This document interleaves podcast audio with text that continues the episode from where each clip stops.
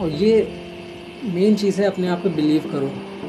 अगर कोई काम तुम करने जा रहे हो तो उस पर बिलीव भी तो करना चाहिए कि हाँ ये काम हो सकता है। अब मान लो तुम्हारा एक परसेंट बिलीव कम रहा तो जहाँ भी जहाँ भी हल्की सी प्रॉब्लम आएगी, तुम बस छोड़ के बैठ जाओगे, तुरंत छोड़ दोगे। और बिज़नेस ये सच्ची है, कड़वा सच है कि बिज़नेस जैसी फ़ील्ड में टाइम लेता है ग्रो करने के लिए। तुम यहाँ सोचो कि तुम एक साल में, पाँच महीने में तुम कमाने लगोगे बहुत ज़्यादा? नहीं। बिज़नेस का ऐसा सीन होता है कि तुम इसमें जितना इन्वेस्ट करोगे, उतना ज़्यादा तुम ग्रो करोगे। Thank you so much for listening to my podcast hope you get some value see you tomorrow have a nice day